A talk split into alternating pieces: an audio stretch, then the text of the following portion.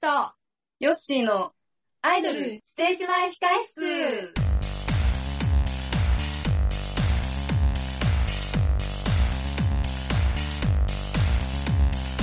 よしさん、はい。今日アイシャドウ何色にするあー、そっか、アイシャドウ。まあでも今日もとりあえずセンターなんで私、うんうん。ピンクでいいんじゃないじゃあ、全体的にふんわりさせた感じの可愛らしい感じにしましょうかね。いや、もうセンターなんでもうギラギラで。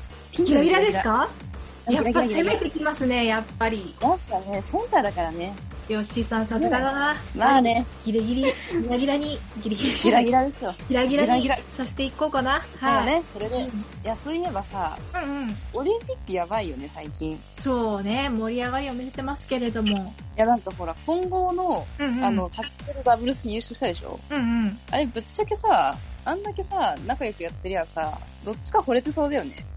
いやー、これは確かにな、もう、恋が生まれないわけがないっていう感じはする。まあ、あの、水谷選手の方が既婚者だから、うん、あれではあるんだけど、多分実際やってないんだろうけど、うん。なんかさ、ね、どっちか片っぽちょっとキュンキュン来ててもおかしくないいやー、おかしくない。だってもう、う、うん。本気対本気でしょそうそうそう。そりゃあ、生まれるものも生まれるよ。ツイッターで結構、 うんうん。あの、いろいろ考察があってさ、うん、まあ、恋まではいかなくとも、営みしてんじゃねえかみたいな、うん。なんかそういう、あれも出てきてたりとかするのよ。やっぱそういう噂は立ちますそうね。。多分私はしてないと思うんだけど、うん。なんか、既婚者だし、まあなんか、ほら、あの、女の子の方の多分2歳、3歳ぐらいの頃からのさ、お付き合いだから、うん。家族の目とかもあるだろうから、まうん。あ多分そっち系はやってないと思うんだけど、まあ、ないとは思うけどね。うん。でもやっぱ、ああいう熱量って時々って、結構人間すぐポロっていっちゃうじゃないあっち側に。うん、言っちゃう。結構あれだよね、なんか、惚れそうだよね、シチュエーション的には。なんかね、やっぱシチュエーション的には、やっぱそのうんアニメとかにも取り上げられそうじゃないですか。あーそう系の恋愛みたいな感じで。そうだね、ありそうう。生まれやすいんだと思うんですよね、そういう状況って。男女混合、スポコン物語。そうそうそうそう。ハマりますよ。ハマりそう、確かに、そっち方面。でも憧れはありますよね、なんかね。そういう本気の場所でね、まあね、やっぱ戦った後、なんか、やっぱりかっこいいなって、キュンってしちゃう、あの状況あの状況。憧れますね。リッツさん、中高時代そういう場面には恵まれた人ですか私はですね、うん。えー、中学生の時は、おう。あの、何ですか、女子ばっかだったので、あ、ああ、なるほ女。女子ばっかっていうか、まあ、部活がね、女子ばっかだったので、うん。あの、そういう恋愛は全くなかったっていう。 何部だったの、リッツさん。私、機械体操部です。何それ機械体操部あの内村選手とかやってるやつ。はいはいはいは内村ああ、確かに。総平さんでしたっけあれ系確かに男女一緒にやるイメージないな。そう、あれはね、男女別だし、あのうん。学校によってはね、男子はなかったりとかするから、そうなんだ。あったりなかったり。平均台とかやってたの、リッツさん。やってました。ええー。バク転もめっちゃやってました。 バク転やってたのうんバク転めっちゃやってた。え、それって何その機械体操部入ったら全員バク転できるようになるとかそういう感じ大体できるようになる。やっぱ練習すごくするから。ええー、すげえ。そう。でも連続に、連続でバク転してきた時にはもうめちゃくちゃ、あ、 私、続やるじゃんって思いました。 い連続バク転ってもうシルク・ド・ソレイユの域だからね。やもうほんとそんな感じ。私もサーカスに入れるんじゃないかってちょっと思っちゃいましたね。でも確かにそうだよね。新体操とか、体操系の人、うん。結構受けてるよね。サーカス系の。シルク・ド・ソレイユとかも受けてるけど。でもあそこにやっぱ入るには、まあ相当、相当ですよ、やっぱり。技あそう術地形がやっぱね。そうなんだ。うん、やっぱただバク転できるだけだと、やっぱちょっとあんまり、小的にはね、やっぱ細いところでもうバク転をすごいこうやってできるとか、細いところ、なるほど細いね。ところで例え ばもう紐の上でもバク転できるぐらいじゃないとちょっと、多分、なんか、小的には難しいんじゃないかって思うんですけどね。いや、でもすごいな。まさかバク転してる人とは思わなかったな。そうなんですよ、意外と。前中もできましたし。すごっあのじゃあもう体育はもう大人ものいやいや、私ね、うん。小学校の時は全く運動ダメだった人なんですよ。またそれがなぜ機械体操部に。だから運動できないから、変わりたいって思ったんですよ、私。あー、偉いよ。偉い変わりたい。い、大体ね、私の動く原動力は変わりたいなんなるほどね。ですよね。変わりたいって思って、うん。で、突然なんか、こう入る前に私はもう変わるんだって思って、で、うん全く、もうこんな運動音痴なのに、体操部に入って逆上がりもできなかったんですよ。えー、そっからの機械体操部ですすね。げえな。うんえ、ポジション的にはどこまで行くのエース級か、ズブだと。エース級ではないけど、ちゃうんん。うんと1年生でレギュラー取りました、でも。 すごい。マジいやいや、あのーあのね、たまたま、たまたま選ばれたって感じなんですけど、あの、すげえな。選んでもらえたって感じで、まあ、へえ。なかったかっていうとそんでもないと思ううん。けど、なんやかば、いな。出られました。出ら、出させてもらえたって感じですね。すごい、ちょっと想像以上にレベルが、レベルが高すぎてちょっと驚愕してるわ。でもハマったんです、その時。あの、やっぱり、ね、中学校だってその体操部に入り、入って、うん。技が、あ最初技全然できなくて、でも技ができ始めたらもう面白くて、もう、授業終わるじゃないですか。うん。終わる直前でもう半半分経ってますからもう。半分経って、終わった瞬間に走っていいいくぐらいの。すごい。あの確かにちょっと、バク転とかまで行くと、うん異次元すぎて出そうだよね。アドレナリンが。出る出る出る出る、もうあれができた瞬間はもう本当に、へもう喜びっていうんですか、もう自分がまさかバク転できるようになるとは思ってもいなかったところからだったから、本当に運動音痴だったし、え、バク転のうんいつぐらいにできるようになっでも入って、あー、ちょっと記憶があれだけど、入ってたのうん。で、そうだな。数ヶ月ではもうできてたのかな。えじゃあ何そんな難しい方じゃないってことバク転。バク転はでも本当に練習してればできると思う。なんか最初すごいふかふかのマットの上で、うん。あの、補助をうん友達にしてもらいながらやるんですよ。はいはいはいはい。で、それでコツを覚えて、で、その、うん今度はかちょっと固めのマットの上で、それで補助ありでやってるうちに、だんだん自分の体が動きを覚えて、できるようになるって感じで、だからあすごいすそのして、うんその後、うんと、あのロンダートって言うんですけど、側転の、あ側はいはい転から足まとめてから、ごいうん。走ってって、そロンダートして、バク転行くんですけど、うん。それの練習になってるへってー感じで、どんどんいろいろできるようになっていくんですね。一番、リツさんの中ででかかった技って何え、でかかった技難しかった技。ああ私、バック中は怖くて、あ。あの、怖かったですね。バック中とか、苦中か。前中はいけたんですけど、バック中が怖かったんですよ。いや、すげえな。全長いけたのか。全中はいけたんです。だから全中にしました、私は。と不得意だったんで、バク中が。 なるほどな。あと、平均台の上で、うん。あの、いろいろ技やんなきゃいけないじゃなうんうんうん。いですか。で、平均台の上でのバク中はできなかっいや、ちょっとレベルが高いっすわ、結構。た。え平均台の上では、あの、側中はできたんだけど、うん。即中か。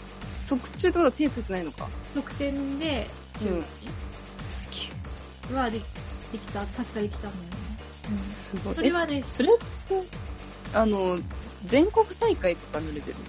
あいやいやもう、そんえ、な、中学、そんなでかい人はまあね、私の、あ、エースが何人か、何人かっていうかこう、うんうん小うん。学校ぐらいから、小学校とか、そういう、もう、時からやってるような人ととかもいたから、そういう人と比べるとね、もう全然、もうエースでも何でもなくて、本当に、あの、中くらい、ぐらいの、あれだったんだけど、そっか、そこまで仕上がるんだ。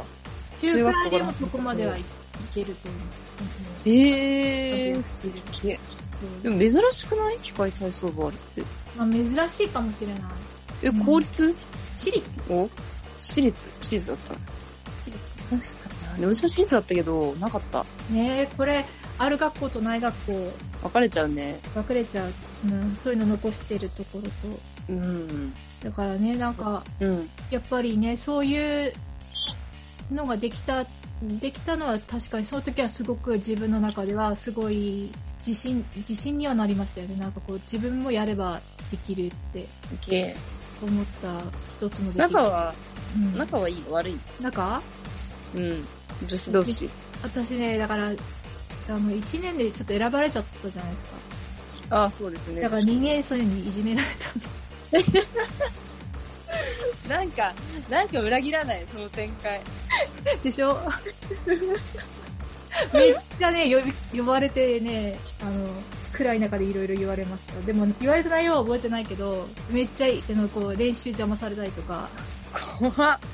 もうなんかじゃあそれで漫画一本描けそうな感じなんだ。うん、でも、かけるかも、一本ぐらいはかけるかもしんない。すげえな。うん、いじめられすた。先輩に。先輩に。じゃあその人たちがいなくなって、自分が3年になったら、だいぶ。あ、3年にならなくても、もう関係ねえよ、関係ねえわって思って、その同期の人たちと、あだ同期の人の中でも気合う人たちと、うん、とうん。りあえず、あの、切磋琢磨してたって感じああ、よかったね。じゃあ規模もそこそこ大きかったのか。うーん、大きくはないけど、うん大。きくはないけど、でも、やる気組となるほどな。遊び組みたいな、うん、とりあえず入ってるみたいな人とに分かれてるから、うん。なんかこう、やる気っていうかこう、なんかこう、上手くなりたいとか、なんかこちゃんう、としてる組。うん。うんなんか上達に燃えてる人と、そうじゃない人には分かれてたから、そこら辺で考え方はちょっといろいろ違ってたって感じだっけかな。そうか。そういうドラマだったですかヨッシーさんは。私、剣道部だったのよ。おかっこいいなんか親が剣道やってて、うん。なんかその、中3の時のトロフィーみたいのが、おばあちゃん家にあって、うん。それでまあノリで始めたんだけど、うん。今考えるとびっくりするほどセンスがなかったの。ええー、そうなんだ。そうそうそう。なんか、ペットボトル剣道っていうのがあって、何それなんかこう、まあ飲み干すじゃないペットボトル。で、空のやつをうんうん。右手で持って、うん。で、剣道の真似事をするのね。うん。構えて、メーンって取ったりとか、小手打ちに行ったり、道具取りに行ったりとか、うんうん。やって遊んでるんだけど、剣道部は基本的に。うん。でそれをなんか、クラスの剣道部じゃない子に仕掛けてたのよ。うんで、やつを覚えて、うん。うん。覚えた結果、2ヶ月後ぐらいにもう私全然勝てないの、その子に。ええー。全然なんか、あっさり面取られるし、みたいな。そう。あだーから、あれかな結構さ、その、うん取る、面を取るって難しそうだね。なんか、スルって抜けられそう。なんか瞬間的な駆け引きがあるのね。あー、その瞬発力か。それがすごい苦手で、うん。なんかこう、前に一歩入って、う。うん。ポンってこう、届く間合いに行くから、うん。前にこう、距離を詰めてきた時に、うん。どう動くかっていうのは結構肝になってくるんだけど、距離が近づいた時に、うん。その時固まっちゃうのよ。固まっちゃう。そうそうそうそう。やっぱこう、スタって。そうそうそうそうそう。動けなくなっちゃうから、うん私超取りやすいのね、多分面が。ガラ空きだから、それでなんかね、あ、センスないんだなって、やめた今すごい思ってる。えー、でも、センスあるかないかって、あれじゃない、やっぱりさ、まあ、やってると思ったのかな。でも、もしかしたらない、なかったんじゃなくて、うん。なんかさ、多分さ、その攻め方とかさ、コツがさ、出てきた何らパターン結構か強かったんじゃないあるあるある。だから何個かものにできたから1、2個。いや、多分そこが強かったんだよ。そう、だからあれだったんだけど、でも基本的には激弱だったから、うん。あの、 残念ながら戦力にはならなかったけど、でも人に恵まれたから楽しかったね、剣道部。いや、楽しいの一番だし、あとやっぱ武道やってるって結構でかくないでかい。うん。うん。それだけで一目置かれる感じあるからね。だって武道ってさ、なんか結構礼儀とかさ、そういう時あもうでもね、武道が礼儀通貨って言ったら、あんまり持ち上げなくていいと思う。なんか、結局みんなスポーツマンシップあるからさ、スポーツやってる人って。うーん。それが近いよね。相手を称えましょうみたいなのは。なんかあって、独特じゃないとガッツポーズしちゃいけないぐらいじゃないああ、そうなんだ。そうそうそうそうそう。うん。やっぱ、剣道とかも言ってスッとしてるもんね、みんな。そうね。なんか、隣で、剣道部が練習してたんだけどさ、でもみんな結構スッ、スッってしてる感じがして、すげえなって思って結局、た。うん隙を見せないっていうところになるのね、剣道って。いか、に相手に攻撃させない隙を作らないかみたいな感じになるから、うんうんそれを一個ずつ一個ずつ潰していくみたいな世界だからさ。で、攻撃面では、こう、いかにそれを崩すかみたいな話だから、うん、なんか余計な動きしないのがまず真っ先に入ってくるんだよ。うん。ああ、余計な動きね。それはあるかもしれない。あの、剣道って右足が前で左足が後ろなのね。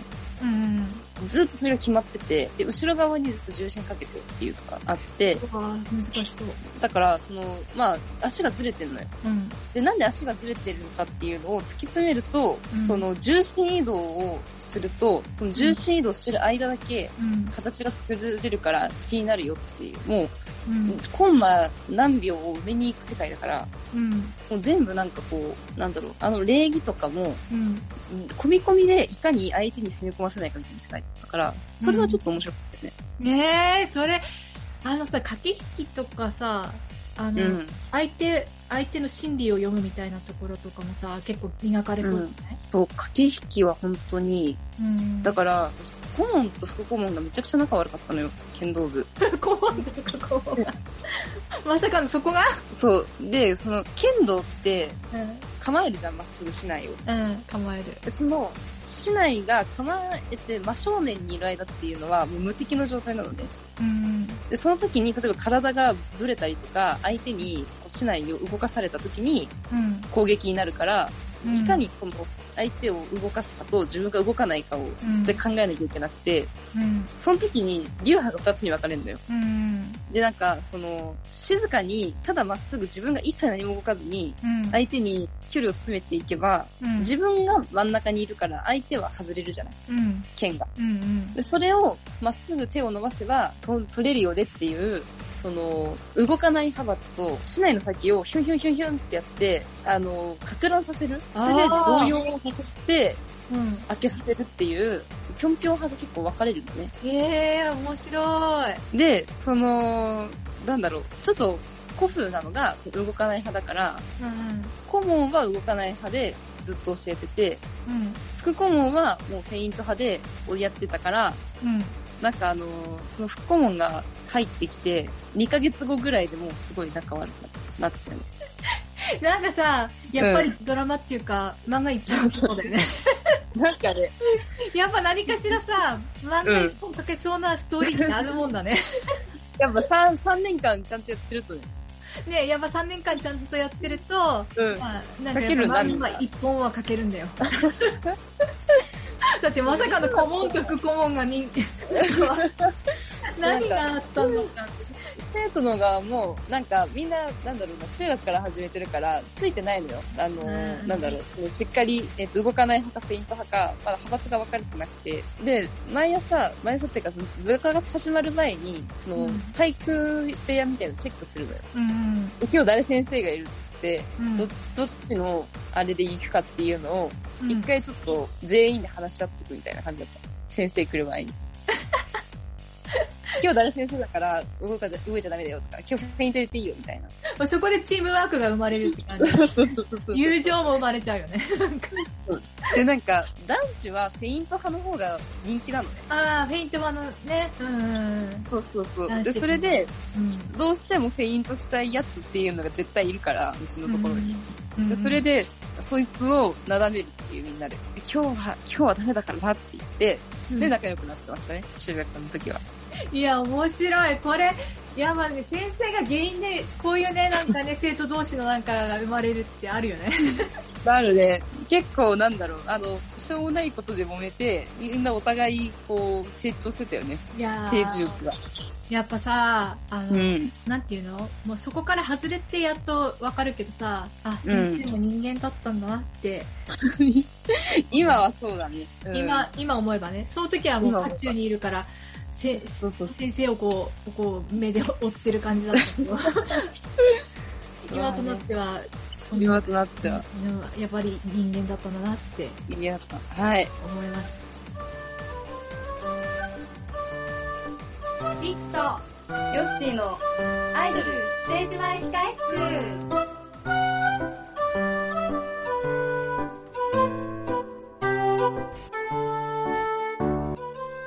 とですね、リッツさんから、えっ、と、不思議な画像が送られてきまして、はい。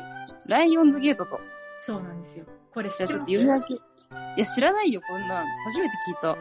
私も、うたまんた。ま YouTube を見ていたら、なるほどね。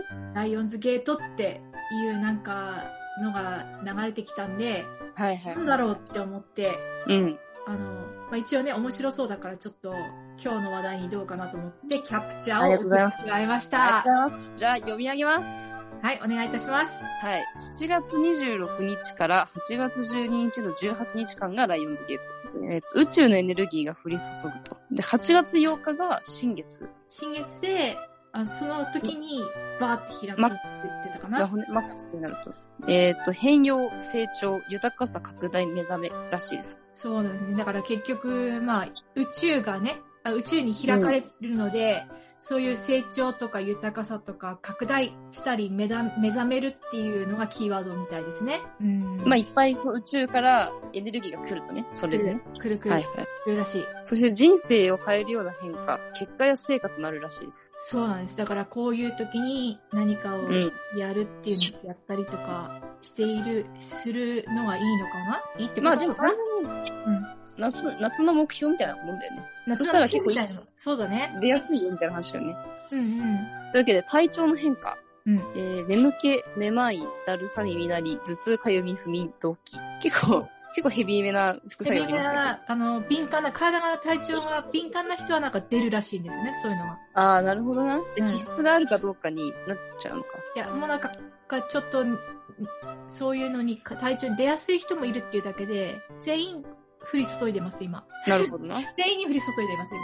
えー、新しい世界ステージに向けて体も調整。なるほど。出やすい人はじゃあ出ちゃうんだね。こういうだのからね。体調が前からなんか優れなかった人とかは余計出たりとかするんじゃないですかね。なるほど。うん。えー過ごし方、丸一、自分とつながる、自己対話、過去インナー、インナーチャイルド。本当はどうしたいうん。これは大事だね。これ大事だね。うんやっぱり大自事分が、その自分がこ、インナーチャイルドに対して自う分ん。がちゃんと対話することによって自分は本当は何がやりたいか、どうしたいかとかね。うん、素直になるってことですよね。多分ね。そうですね。うん。丸二、直感、ハートで動く。えー決断を1秒ルール。直感で動くためにどうしたらいいか考える。だからやっぱここで、なんかあんまり頭で動くんじゃなくて、まあ、ためらんだと。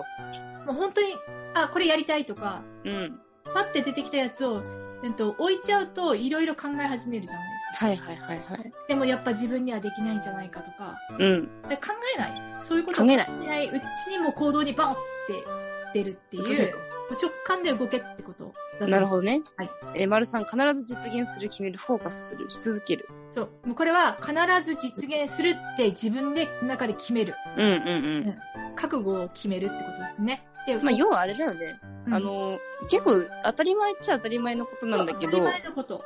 それがちょっと成果出やすい時期ですよみたいな感じなのかな。そう、ちょうど宇宙がなんか、あの、開かれて、宇宙に対して開かれてるので、えーとえーと、そういう時に直感で動き、自分のやりたいことを明確にして、それで、あの、動くと、ゆあのゆ自己実現につながりやすいっていう。それがライオンズゲート。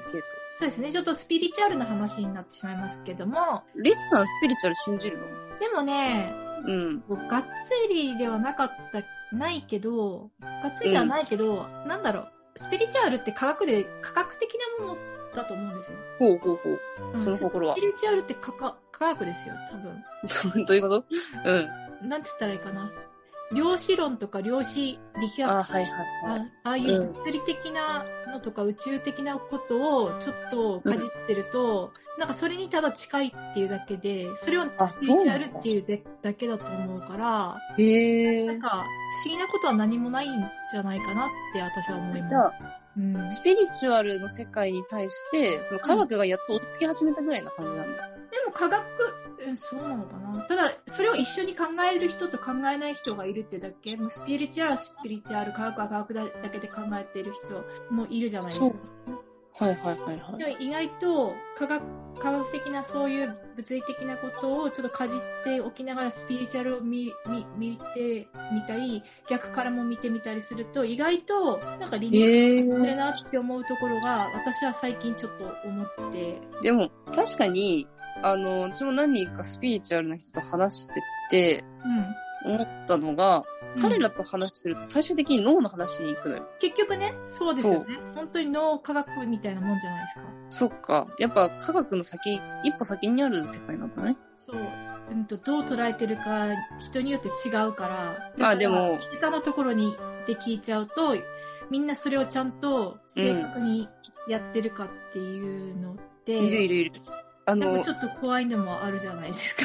本物派とパチモン派っていうのがいて、いるいる。だからさ、あの、某音声配信アプリですよ。あ、はいで、。話してて、はいあそこで、やっぱ、詐欺が横行するんですね。占い系の。そうなんですよ。占い系はね、危ないっす。そう、あの、能力ない人が占いをして、うん。そう、でたらめな結果でお金を取るみたいな話があった時に、うん。やっぱ分かる人は分かるらしくて、うん。誰々さんは詐欺だよみたいな術でゴロゴロ聞いたもんね。あっちいで。やー、すごい。やっぱり情報収集が 早い。C さんのとこ行くと、大体まあ、あのね、うん大体、あの、そういう情報入ってますからね。私はそういう情報はちょっと入ってこないけど、なんとなく危ういなぐらいにしか思ってないけど、ちょいちょい、そうですね。皆さん教えてくれますね、いろいろね。吉井さんのとこ行くと大体そういう情報情報を教えてもらえたりとかするんでね。え、うちじゃないんだよ。うち、私が行ってるたまり場で、あ、なおんいかカミングアウトとかになるの。神深夜帯に。そう、1時とかにみんな集まって、面白そうだ寝な。れる。いや、本当に、え、なリッツさん多分ね、いるいる。いる場所で、本当たまーに、そうなる。実はね、みたいな、うん暴露大会になってみんなで。それでなんか聞きますね。へえでもやっやばぱ、そういう情報はね、知っといた方がいいですよね。もう確実に、あの、やっぱり危ない人は危ないから。そうね。ちょっと、まあ、センスがない人は気軽にお金を出す世界ではないですねっていう感じだね。いやもう、それは本当にはもう、だから、んお金、お金につなぎすぎてる人とかは、あんまり死んでない方がいいかなって思いますうね。、うん、うん。うん。というわけで、うんえーっとですね、うん我々、あれですよ、ライオンズゲートに向け、もう期間入っちゃってるけど、そうね。うん。自分とつながる自己対話、インナーチャイルド、本当はどうしたいのについて語らい合おうと思います。そうですね。ど本当はどうしたいのかですよね。このチャンネル、どうしましょうどうなりたいなんか、話したけどちょっと、あれですよ、第2弾でディープに、正直に。じゃあ、吉井さん行きますかどうなりたいどうなりたいなんかね、なんだろうな、マツコデラックスみたいな枠になりたい。あー、ちょっとこう、毒舌も言えて、そうそうそうそうそうそう。ちゃんと本音。 CD もついて、本音も言えてみたいな。そうそうそうそうそう。あっち系だからこう、物申す系じゃないけど、毒舌をねえで、こうい、真理ズバズバついてみたいな。ああー、っちそれい系のいですね。つながりにいたいよね。確かに。それいいですね。うなんり。たいけど。私自身が何も考えずに行くと多分あっちに行くんですよ。うん。やっぱ毒舌にも技術必要ですからね、やっぱり。そう。なんかこの間、その毒舌女子みたいな人とうん。顔写真を交換して、うん。その人がびっくりするぐらい優しい顔してたの。あ、じゃあ意外と顔は優しいけど、だから、なんでしょうね。あのー浅い人ってわかるのね。こういうキャラやってると。うん浅ければ浅いほど、顔立ちがきつくなる。ああ、そうなんだ。じゃあ、はったりを聞かせてるってことかな、顔で。そうそうそうそうそう。で、本当に優しい、なんだろうな。俗舌が、そう、ズバズバ、ズケズケが、ひどい人ほど、意外と優しい顔してるのね。ああ、でも、あの、やっぱり、うそんういうふうに考えてるってことですよね。だから、そうあの、毒舌も、ただ聞いてるだけの人って多分そんなに考えてない。うんうんうん。考えそうてそうられそうて。なくて、本当に自分の感情だけで、あの、話す毒舌じゃないですか。うん。でも、えっと、物事のことをちゃんと一つ一つよく考えた上での、うん、そうそうそう。であのそんなに人を傷つけるっていうか、まあ、傷つく人もいるとは思うけど、でも、傷つけまくったんですけど、うん。うん、傷つけはするかもしれないけど、ある意味ちょっとなんかね真理をついてるというか、攻撃じゃないんですよね、実は。うん、攻撃じゃないと思う。だから顔にきつさが出ないんだと思う。うん。だから、本当にやっぱ、なん、なんでもそうだけど、なんか、毒舌、毒舌するにも本当に技術と、あとやっぱり、どれだけ考えて言ってるかっていう、あ、そうそうそうそうそう。深さは大事。だから、そこに愛されるってありますよね。そうね、ただやっぱ、日中系なのよ。どこまで行っても。そうだな。なんか、マツコさんとか結構さ、愛されてだる。から、ま、マツコは、うん。あのー行ってないよ、本音。最近見て思ったけど。最近はね、なんか過去は結構、あれじゃないなんか、そう、だから、入り口の時は、多分だから、マツコ超嫌い派と超好き派に分かれちゃってたよね。別れてた気がする。で、ある程度マスになってきてから、いろいろ隠しながら、切れも弱くなりながらやってるイメージ。まあ、だんだん角が取れてきちゃうんですよね、きっと。そうそうそうそう。この間ちょっとショックだったのは、うん。これ多分別の場所でも言ってんだけど、うん。あの、夜遊びっていうバンドいるでしょうん。夜遊びの、あのー、なんだろうな、そのボーカルの女の子がいて、うん。その子ってもう気強いのよ。ああ、そうなんだ。そう。なんかその柔らかそうな見た目してるけど、うんうん。結構負けず嫌いで、うん、結構きつい感じの側面がね、あの喋ってるところを見てればすぐわかるんだけど、うんうんうん、あるのよ。うん、で、マツコも絶対それ見抜いてんだけど、きついとは言わなかったよ。なんか皆さんね、パッと見、こんな可愛らしい感じですけど、持ってるものは持ってますからねっていう言い回しをしてて、うん、あマツコもなんか、住めなくなったなって思って、ちょっと悲しかったね。寂し寂しくなっちゃった。寂しくなっちゃった感じだね。でもこれってあれなのかな、やっぱり、まあ、相当の年数やってるからっていうのもあるかもしれないね。だから、そうね、立場がね、うん。そう、立場がだんだん大きくなっちゃったっていうのはあると思うんですよ、ね。ある。うん、やっぱり社会的な、なんか、的な、うん、ちょっとめんどくさい。話を戻すと、うん。要はそこにはなりたくないけど、うん。でもなんだろうな。だあんま人気出すぎて、うん、誰もが聞くチャンネルにはなってほしくないんだよ、これを。うん。だから分かる人が分かればいいじゃないけど、ちょっと内向きですけど、うん、人気になりたいけど、なんだろうな、ちょっとこう、リッチな人の悩みをために救えるチャンネルがいいかなっていう感じ。あー、ニッチな人にね。うん。うん。いや、でもそれは確かにありますね。なんか、そううん、やっぱ響く人に響いてほしいっていう。そうそうそうそうそうそう。ところはありますよね。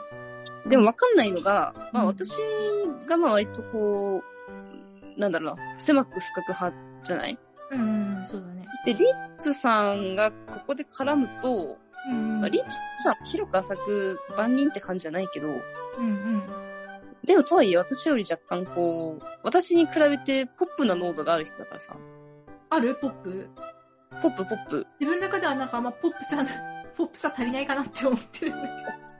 結構ポップ。私、まあ私がちょっと、あの、ダーク入れすぎてるところあると思うんだけど、それで、どうなっていくんだろうなっていうのが予測がつかないよね、ここはね。まあね、確かに。うん、でも、結構ね、うん,うん、結構ディープな経験は、経験はありますよ。この後、この後出てくるんでしょうね、いろいろね。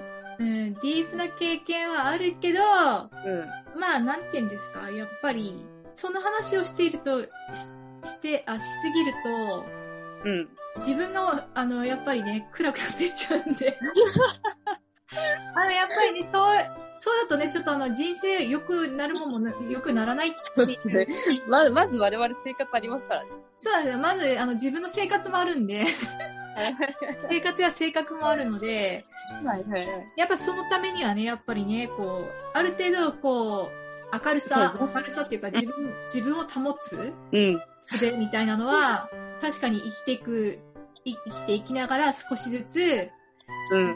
こうしてったら、ちょっと生きやすいとか。なるほど。うん、そういう面では、確かにちょっとだけポップな、うん、ポップになったのかなって思いますけど、うん。なかなかディープな生き方してますよ。 悲しいけど。まあ、そうですよ。だって、まずね、ディープな生き方しないと、このご時世ラジオにたどり着かないですからね。そう、ここにたどり着かないし、うん。あの、おとなしくヨッシーさんのところで聞いてるっていうとこ ろ、聞いてることもななかったと思うし。そうだ。うちのチャンネル来てる時点で若干そうだね。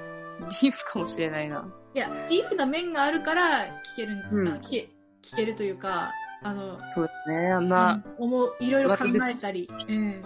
悪口チャンネルですからね、ただのね。いやいやいや、ね、全然そういう感じっていうか、もうあの、すごいなって思うのは、意見を自分なりに持ってるじゃないですか。そうですね、よく言われます。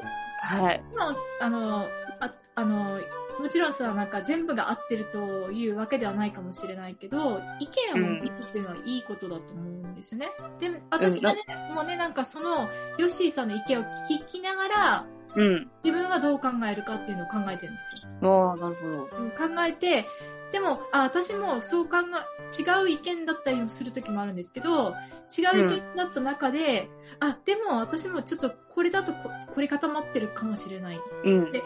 自分、自分がもうちょっと柔軟に見るためにも、うん。やっぱりそういう、もし反対な意見があったり、もちろん同じ意見のやつもいっぱいあるんですけど、うん。その反対だった場合に、あ、そういう意見もあるんだって取り入れて、うん。そう、その見方してなかったなって気づかされたりとか、そんな、あれですか、こ高尚な扱い方していただいてあんなのを。いや、でも本当にね、そういうふうに考えさせられることとか、あとやっぱ見てるところとか、うん。あの、鋭いなって思う時が結構ある、ある時が。そうかうん。その、もちろん会によりますけどね。まあね、ひどい時はひどいですね。 あの、ね、あの、すごい狭い範囲の中のなんか時もありますけど、結構ちゃんはいと話題、話題がね、してる時なんかは、すごいね、あ、なんかすごいね、考えさせられるんですよ。だからやすいっぱませりん、。そういう見方、見方を自分で発信できるっていうのはすごいね、魅力的ではです、す ごい。うん。ありがとうございますはい。何の話でしたっけライオンズゲートだわ。ライアンズゲート、だから開かれているので、やっぱりそういうところをね、やっぱ内リ面ッをツ。さん、どうですか自己対話。何がしたいどうなりたいそうですね。やっぱり私はもう、その、生きてて楽しい。 うん。そっからなんで。響きが切実なんだよな、ちょっとな。やっぱ生きてて楽楽しい。あの、生きててよかったってなりたい、ね。うん。